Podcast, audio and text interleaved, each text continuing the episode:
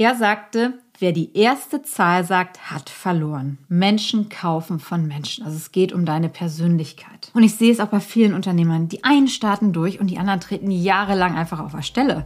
Dieser Kundenpitch, es war das schlimmste Gespräch in meinem Unternehmerleben. Einen schönen guten Morgen wünsche ich euch. Ich bin diese Woche schon früh mit meiner Podcast-Folge am Aufnehmen und voller Elan. Denn nach meinem Neustart am 1.9. brennt wieder das Feuer in mir, was Neues aufbauen zu dürfen. Für mich ein ganz, ganz krasses Gefühl. Vielleicht kennt ihr das ja wenn ihr was Neues aufbaut oder was Neues auf euch zukommt, dass es dann alles wieder so aufregend ist. Also ich kann dann immer teilweise kaum schlafen, weil ich so aufgeregt bin und mir tausend Sachen durch den Kopf gehen, an was ich noch denken muss und was ich noch umsetzen möchte. Ja, und dann war ich noch ganz geflasht von der Veranstaltung letztes Wochenende. Founder Summit Entrepreneur University in Wiesbaden. Und ich war ja zum ersten Mal jetzt wirklich auch mit dort, da ich normalerweise eher kritisch gegenüber vielen Veranstaltungen bin und sonst halt einfach viel auch auf fachlichen Veranstaltungen war. Aber ansonsten für mich viele Konferenzen einfach nur Selbstvermarktung ist und halt wirklich unrealistische Welten einfach wiedergegeben werden. So, also war ich jetzt mal ganz gespannt. Viele hatten mir einfach nur Bestes berichtet. Dieter Bohlen war da, Ralf Dümmel und viele andere bekannte Speaker. Ich dachte, okay, dann schaust du es dir mal an. Ja, und ich konnte auch nur den Sonntag dabei sein, weil Samstag war Einschulung von meiner Tochter. Aber allein dieser Tag war für mich wirklich grandios gewesen, um das schon mal vorwegzunehmen, mit ganz vielen Eindrücken wirklich. In dieser Podcast-Folge kommen jetzt wirklich meine Highlights für euch und auch Tipps, wie ihr das meiste aus solchen Netzwerkveranstaltungen oder generell Veranstaltungen mitnehmen könnt und wie ihr hier dann auch entsprechend priorisiert. Starten wir mal mit meinen Highlights. Ich bin ja selbst sehr kritischer Mensch gegenüber Speakern und wie es dann halt auch im wahren Unternehmerleben ist, denn das ist wirklich häufig einfach äh, komplett vorbei an der Realität, was da erzählt wird. Deswegen, ich habe mich morgens gleich reingesetzt in den ersten Talk und war erstmal schon verwundert. Sonntags morgens 10 Uhr. Die Halle war brechend voll. 7000 Leute. Gestern Abend wurde noch gefeiert und Punkt 10 Uhr, die, der Saal war voll. Der Saal war voll mit den 7000 Leuten. Ich musste erstmal einmal um mich rumgucken, um das zu realisieren, weil meistens, wenn die auch sagen, 7000 Leute sind da, ja, vielleicht sind 3000 da, aber es war wirklich alles voll. Da habe ich gedacht, dann muss das jetzt ja gut sein, wenn wirklich so viele Leute auf der Main Stage sind. Und ja, und auf einmal wirklich da alles voll war, die ganze Halle mit voller guter Laune. Und dann kommen wir da auch schon zu meinem ersten Highlight. Und ich war auch da sehr kritisch, ob es wirklich mein Highlight wird. Ralf Dümmels Vortrag mit Top-Tipps für uns Unternehmer. Ja, Ralf Dümmel, vielleicht kennt ihr ihn aus Die Hülle des Löwen, bin ich eigentlich auch eher äh, kritisch angehaucht, weil aus meiner Sicht da viel zu wenig auf Zahlen geschaut wird und die Pitches ja manchmal nicht so das wirkliche Leben da als Unternehmer widerspiegeln, äh, wie es dann halt dann in der US-Variante zum Beispiel der Fall ist. Da bin ich halt dann doch schon eher Fan von, ähm, weil da halt doch sehr stark auf das reale Leben gespiegelt wird, weil es halt viel um Zahlen geht und weil es auch einfach eine Taktik härter ist, wie es dann halt auch im richtigen Unternehmerleben ist. Ja, und so habe ich dann ganz gespannt den Vortrag von Ralf Dümmel gelauscht und war super positiv überrascht. Also richtig geflasht. Er hat sich so natürlich gegeben und er kommt halt komplett aus der Praxis. Also wie ich auch mit einer Ausbildung und hat so viele äh, Parallelen dann auch zu meinem Werdegang gehabt. Das fand ich super spannend einfach. Und ja, und was er wirklich auch gesagt habe und die Tipps, da habe ich mich zum Beispiel jetzt gleich wiedergefunden. Und diese Tipps auch aus seinem Vortrag möchte ich euch jetzt einmal hier wiedergeben und dann noch mit einer Story auch von mir, was ich dazu erlebt habe, nochmal einfach mit untermauern, weil ich finde das einfach, das sind so wichtige Sachen, wo ich dachte, okay, das kennst du irgendwoher und das ist auch wirklich so wichtig.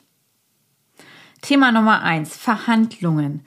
Er sagte, wer die erste Zahl sagt, hat verloren. Und ich musste innerlich so lachen. Ich dachte, oh nee, Corinna, du kennst das doch zu gut. Und ich denke mal, euch wird es genauso gehen, dass äh, ihr schon mal in Verhandlungen irgendwie dann doch wieder eingeknickt seid im Preis.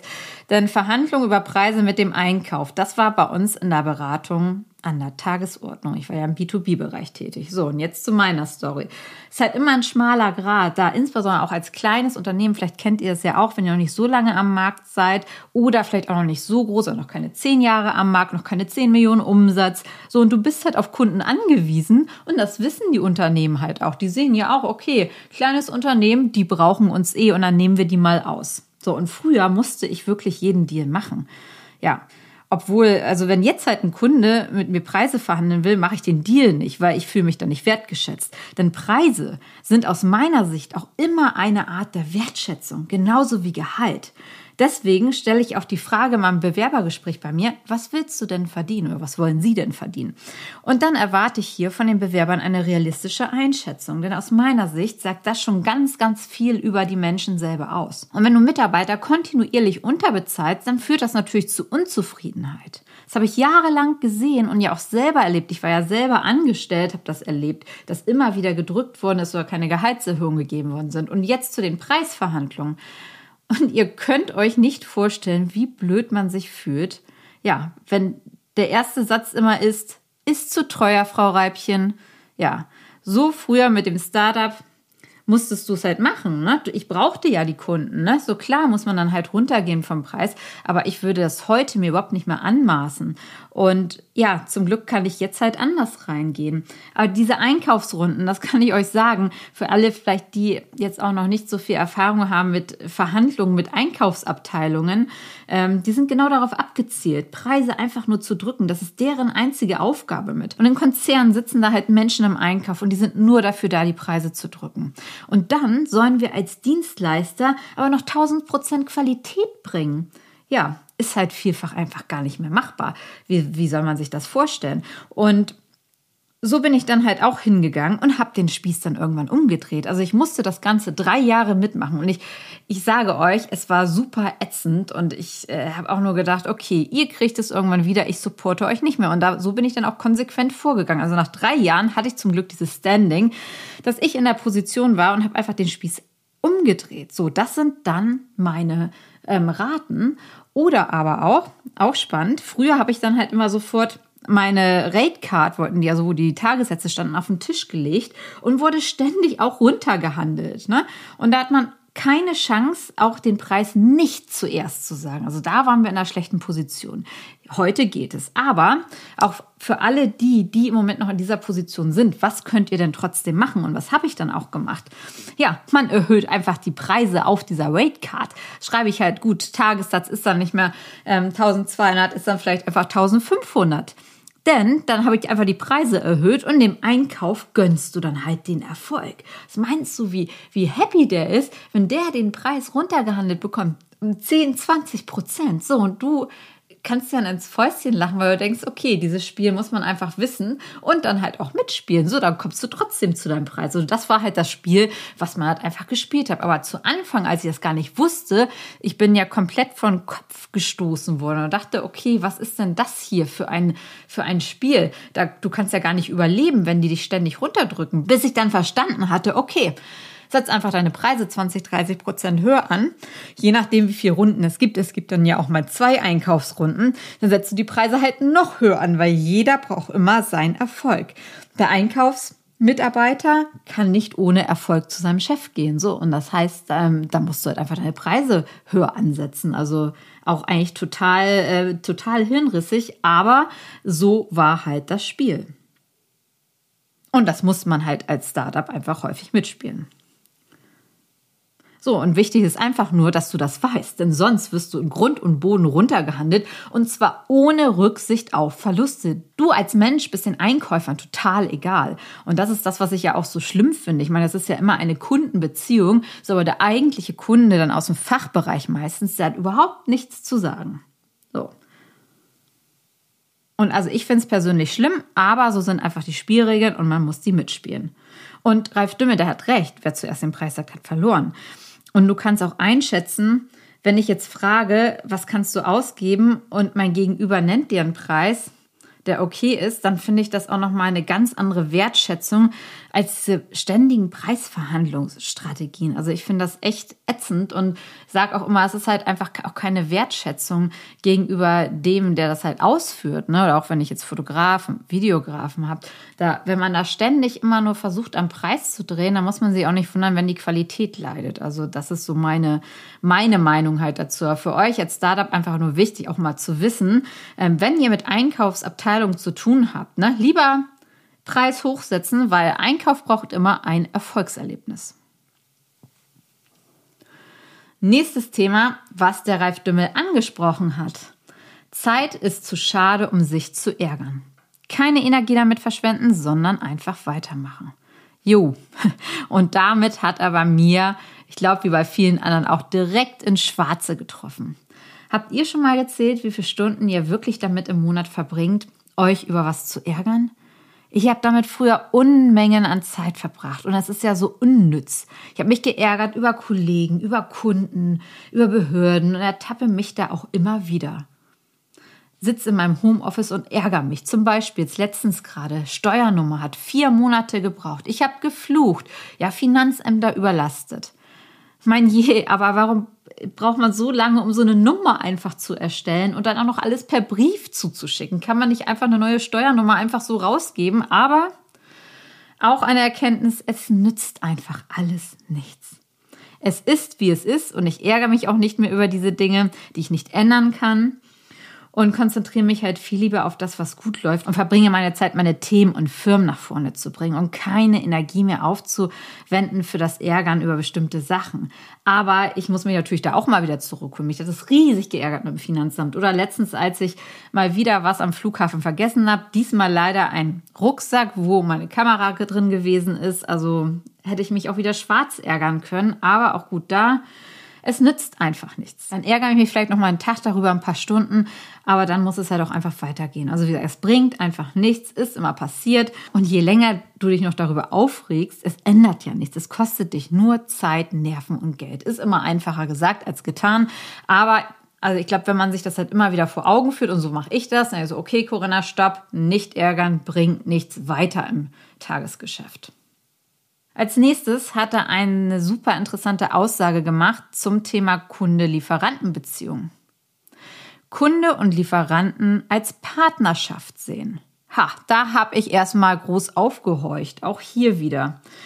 Ja, in Großkonzernen wie ich bei Wirtschaftsprüfung oder bei Capgemini war, ähm, hat man ja immer sich schon gut um Kunden gekümmert, Kunden serviciert, man hat mehr gemacht. Und als Startup ist es halt auch super schwierig, dass man einfach sagt, gut, du bist ja jetzt mein Partner, weil man muss sich ja auch irgendwie ähm, herausheben. Und ich sehe meine Kunden zwar als Partner und ich muss mir auch nicht alles gefallen lassen, aber für mich zählt immer noch Clients first. Mein Kunde ist König. Und wenn ich Dienstleistungen selber einkaufe jetzt, da gucke ich natürlich auch drauf auf, möchte ich natürlich auch, dass ich gut bedient und betreut werde. Sonst ähm, kündige ich auch sofort wieder, denn ich zahle ja dafür auch. Und so habe ich das auch die ganzen 20 Jahre meines Berufslebens jetzt miterlebt. Das, was du halt gibst und wenn du nicht nur eine Nummer bist, dann ruft der Vertriebler an und dann ist das Unternehmen eh nur auf Masse aus und so viel Geld zu machen, wie einfach nur geht, das würde bei mir gar nicht funktionieren. Da würde ich gar nicht kaufen. Deswegen die ganzen Telefonakquisen stoßen bei mir eh auf taube Ohren, denn da weiß ich, es geht rein um Massenverkauf und ich habe da einfach andere Ansprüche. Ja, also schaut da halt wirklich immer. Ich bevorzuge auch Partnerschaften. Klar, Kunde, Lieferant auf Augenhöhe. Aber trotzdem, wenn ich einen Kunden habe, ich gucke halt wirklich, was kann ich da noch mehr machen? Was kann ich, wie kann ich mich auch abheben von der Konkurrenz? Denn wenn du erstmal eine Kundenbeziehung aufgebaut hast, dann ist es häufig eine jahrelange Beziehung. Und das ist das, was ich ja auch schön finde. Denn auch so eine Kunden-Lieferanten- Beziehung muss ja aufgebaut werden und das reift einfach über die Jahre. Das habe ich jetzt so viele Jahre miterlebt und ist einfach halt auch was Wunderbares. Ne? Und ich würde euch aber immer raten, wenn ihr auch noch in der Gründungsphase seid oder auch noch als kleines Unternehmen seid, stellt die Kunden an erste Stelle, weil ihr könnt damit wirklich herausstechen. Das machen die ganzen Großkonzerne häufig gar nicht mehr. Da sind die Kunden halt einfach nur noch eine Nummer und das könnt ihr halt wirklich bei euch auch mit als USP nehmen. Stellt den Kunden wirklich an erster Stelle. Macht mehr als das, was vielleicht im im Auftrag drinsteigt. Seid erreichbar. Ich war damals am Wochenende auch immer für meine Kunden erreichbar oder morgens um 7 Uhr, abends 22 Uhr. So, das ist das, womit ich dann halt auch gewachsen bin. Ich habe gesagt, ich bin für euch da. Wir mussten die Kunden durch kritische Themen bringen, wie Anti-Geldwäsche. Und ich habe gesagt, gut, Leute, kein Thema. Wir sind als Team für euch da, egal ob morgens um 7 Uhr oder 22 Uhr. Wir sind an eurer Seite. So, und das ist etwas, was dem Kunden natürlich ein super gutes Gefühl einfach gibt mir dann nachher ja entsprechend auch als Unternehmer. Und man bekommt ja auch gute Referenzen dann, ne? wird gut bewertet. Und das ist etwas, was man nicht unterschätzen soll. Aber generell stimme ich halt mit zu, ja, sollte als Partnerschaft gesehen werden. Aber, dem Aber, du wirst halt eher auch dafür bezahlt und lieferst dafür. Aber ich würde halt immer noch ein bisschen mehr machen. Denn darüber kannst du dich halt wirklich abheben. Es ist immer noch ein Geschäft zwischen Menschen und Menschen kaufen von Menschen. Also es geht um deine Persönlichkeit. Weiter hat er dann ein Thema angesprochen, Können kommt von Wollen, ist nur krasser. Die Menschen, die unbedingt etwas erreichen wollen, schaffen es auch. Kann ich ihm nur zu 100 Prozent recht geben, denn du kannst noch so talentiert sein. Wenn du nicht wirklich willst, dass du mit deiner Firma erfolgreich bist, dann wirst du es auch nicht. Und hingegen die Leute, die vielleicht auch nicht die Spezialisten sind, aber unbedingt den Erfolg wollen, die schaffen es auch. Bei mir war es ja auch so. Fachlich war ich fit mit meinen bank- und regulatorischen Themen, aber ich hatte keine Ahnung von Unternehmertum, von Selbstständigkeit 2016 und bin voll ins kalte Wasser gesprungen. Ins Ausland expandieren, keine Ahnung. Vieles einfach zum ersten Mal gemacht, aber ich sage immer nur, man kann sich in alles reinarbeiten. Und ich sehe es auch bei vielen Unternehmern. Die einen starten durch und die anderen treten jahrelang einfach auf der Stelle. Und häufig ist es so, es fehlt der Biss, es fehlt dann doch der Mut, die Risikobereitschaft, aber vor allen Dingen natürlich auch das Umsetzen und einfach durchhalten, durchziehen. Deswegen kann ich ihm da auch nur recht geben. Das ist einfach, äh, guckt halt wirklich, dass ihr auch den Biss dafür habt, ne? weil dann lohnt es sich auch und ihr braucht nicht in allem perfekt zu sein. Ihr könnt ganz, ganz vieles einfach anlernen, aber das, was ihr nicht lernen könnt, ist einfach euer Biss, euer Feuer für das, was ihr gerade aufbaut. Und letztes Thema noch aus seinem Vortrag. Schlimme Gespräche haben viel Potenzial für Erfolg. Man soll immer positiv denken, ja. Aber bei mir war es wirklich auch so. Und ich, ich habe mich wirklich so in diesem Vortrag da wiedergefunden. Ich dachte, okay, kann man an alles einen Haken setzen. Und als ich auch über diesen Satz nachgedacht habe, da ist mir dann eine Situation auch wieder so in den Kopf gekommen. Ich habe aus einem Kundengespräch, wo es wirklich um Millionen ging und ich dieses Nein vom Kunden dann bekommen habe, das habe ich innerhalb von weniger Wochen dann in ein Jahr umgewandelt. So, und das möchte ich euch gerne auch berichten, wo ich auch dachte, okay, dieser Kundenpitch, es war das schlimmste Gespräch in meinem Unternehmerleben. Und was ist jetzt draus geworden? Millionendeal und eine ganz tolle Partnerschaft seit Jahren mit dem Kunden. Wir waren nämlich damals gerade mit dem Startup ein Jahr alt. So viele, insbesondere große Unternehmen mit diesen besagten Einkaufsabteilungen wieder sahen das alles sehr kritisch. Wir waren halt vielfach immer zu klein, obwohl wir waren super spezialisiert, Anti-Geldwäsche. Keiner ist eigentlich an uns vorbeigekommen. Aber wir waren halt noch nicht zehn Jahre am Markt und wir haben auch ähm, keine 600 Mitarbeiter oder 1000 Mitarbeiter, aber wir waren spezialisiert und ich konnte liefern. Ich Eigentümer geführt ist auch immer noch was anderes als halt Großkonzern.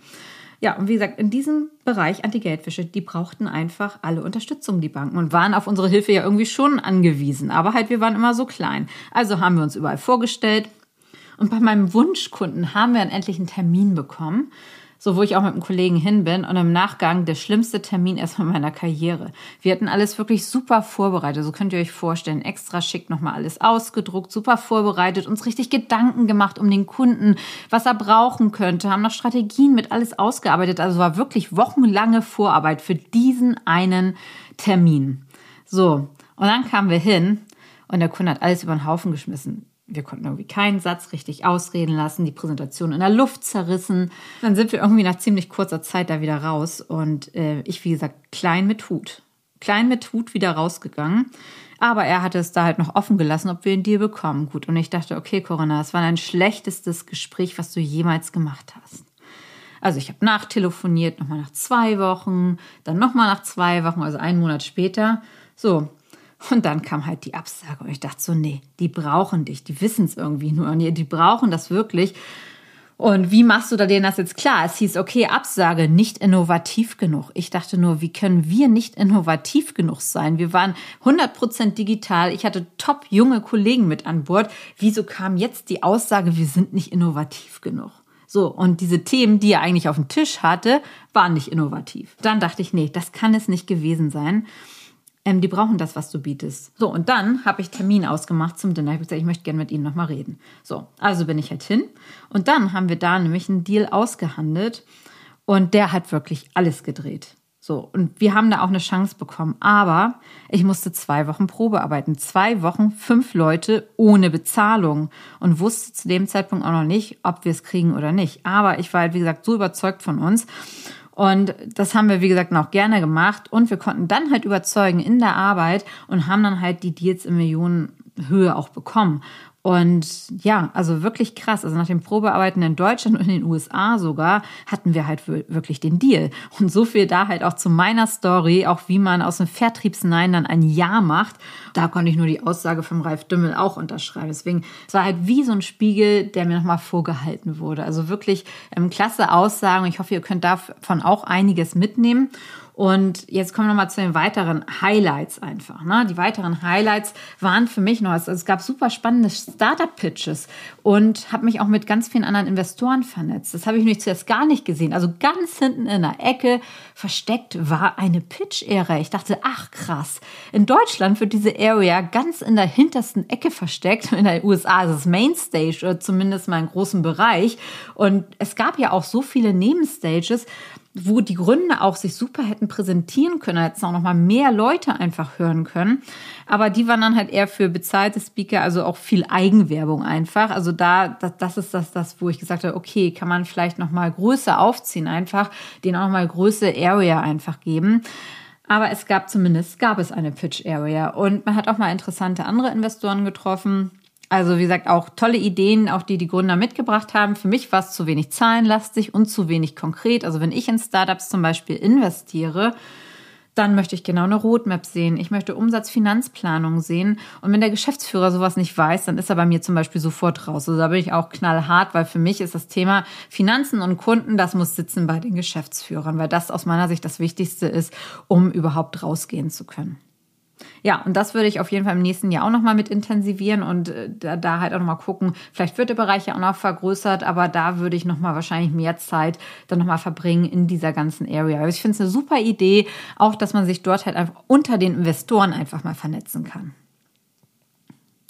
Ja, und zu meinem letzten Highlight noch, Leidenschaft, Herzblut und harte Arbeit zahlt sich aus. Tom Platzer gewinnt den Creator Award. Wenn ihr Toms Videos Content mal gesehen habt, ähm, das ist ja wirklich YouTube und Social Media Content auf allerhöchstem Niveau. Und für mich ist das auch immer wieder ein Zeichen, dass es sich halt auch lohnt, so viel Arbeit auch in den Ausbau der eigenen Marke halt zu stecken. Man bekommt nämlich auch ganz viel zurück und das ist dann natürlich auch schön zu sehen, dass auch von den Zuschauern und für alle, die auch schon im Vorfeld gewotet haben, ähm, dass das halt, halt auch honoriert wird. Ne? Also auch für eure Brands, diese Investment in euch selbst. Man sieht es ja meistens nicht sofort, neigt dann manchmal ja auch dazu, ähm, schon aufzugeben. Es dauert halt einfach ein bisschen länger, aber ist dafür dann ja umso schöner. Und genauso schön war es halt auch nach drei Jahren jetzt wirklich viele in Real Life einfach mal zu treffen. Also für mich war es ja die erste Konferenz und durch Social Media kennen mich viele ja auch nur virtuell. Und umso schöner ist es, die Kontakte jetzt wirklich auch face to face einfach mal zu intensivieren. Einfach auch mal die, die Leute, die man sonst nur über Social Media kennt, einfach persönlich kennenzulernen. Und ich kannte viele von euch ja auch nur virtuell. Oder noch, für mich immer noch schlimmer, wenn die Leute mir nur still folgen und mir auch keine Nachrichten senden, kannte ich die Leute ja noch gar nicht. Und das finde ich so schade, weil da stecken auch so viele tolle Unternehmerpersönlichkeiten oder überhaupt Menschen halt mit dahinter.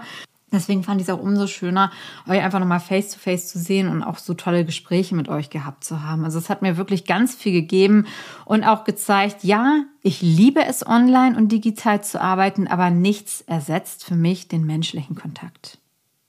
Und damit ist meine erste Founder Summit zu Ende gegangen. Die Veranstalter haben sich super viel Mühe gegeben, also wirklich alles klasse organisiert. Und was kann ich dir jetzt mitgeben an Tipps, wenn du auf solche Veranstaltungen gehst? Für mich ist es immer eingeteilt in drei Kategorien. Vorbereitung, Konferenz selber und Nachbereitung. So, und Vorbereitung erstmal. Das fängt bei mir immer schon am Jahresanfang an. Also schau dir auf jeden Fall immer an, welche Aussteller und Speaker auf den Konferenzen sind.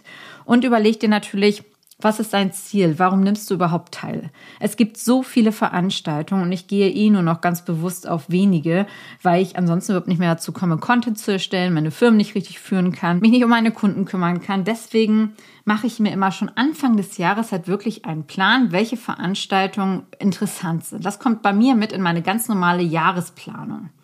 Und ich halte mich zum Beispiel auch fern von meistens komplett gesponserten Veranstaltungen, da hier meist nur Selbstmarketing betrieben wird. Und die Jahresplanung, das mache ich halt wie bei der Umsatzplanung, das breche ich dann auch wieder runter und schaue auch kurzfristig, Monat für Monat, was kommen noch für Veranstaltungen mit rein. Und ich gehe auch hier global vor. Das kann ich ja jetzt zum Glück da ich ja selbstständig bin und selbst entscheiden kann, bei meinen alten Arbeitgebern war es natürlich immer ein Thema, wer geht zu welcher Veranstaltung, warum, Ausland war kaum möglich. Aber gerade hier, also muss ich euch auch sagen, auch Unternehmertum und wenn ihr auch ein bisschen globaler denkt oder auch mal Ideen braucht für neue Produkte, für neue Dienstleistungen, ich nehme hier immer so viele Trends aus den USA oder anderen Ländern einfach mit. Deswegen schaue ich halt global was es gibt, welche Speaker sind vor Ort und was es mir dann halt auch bringt. Ne? Oder wo ist auch mein Fokus dieses Jahr drauf? Ne?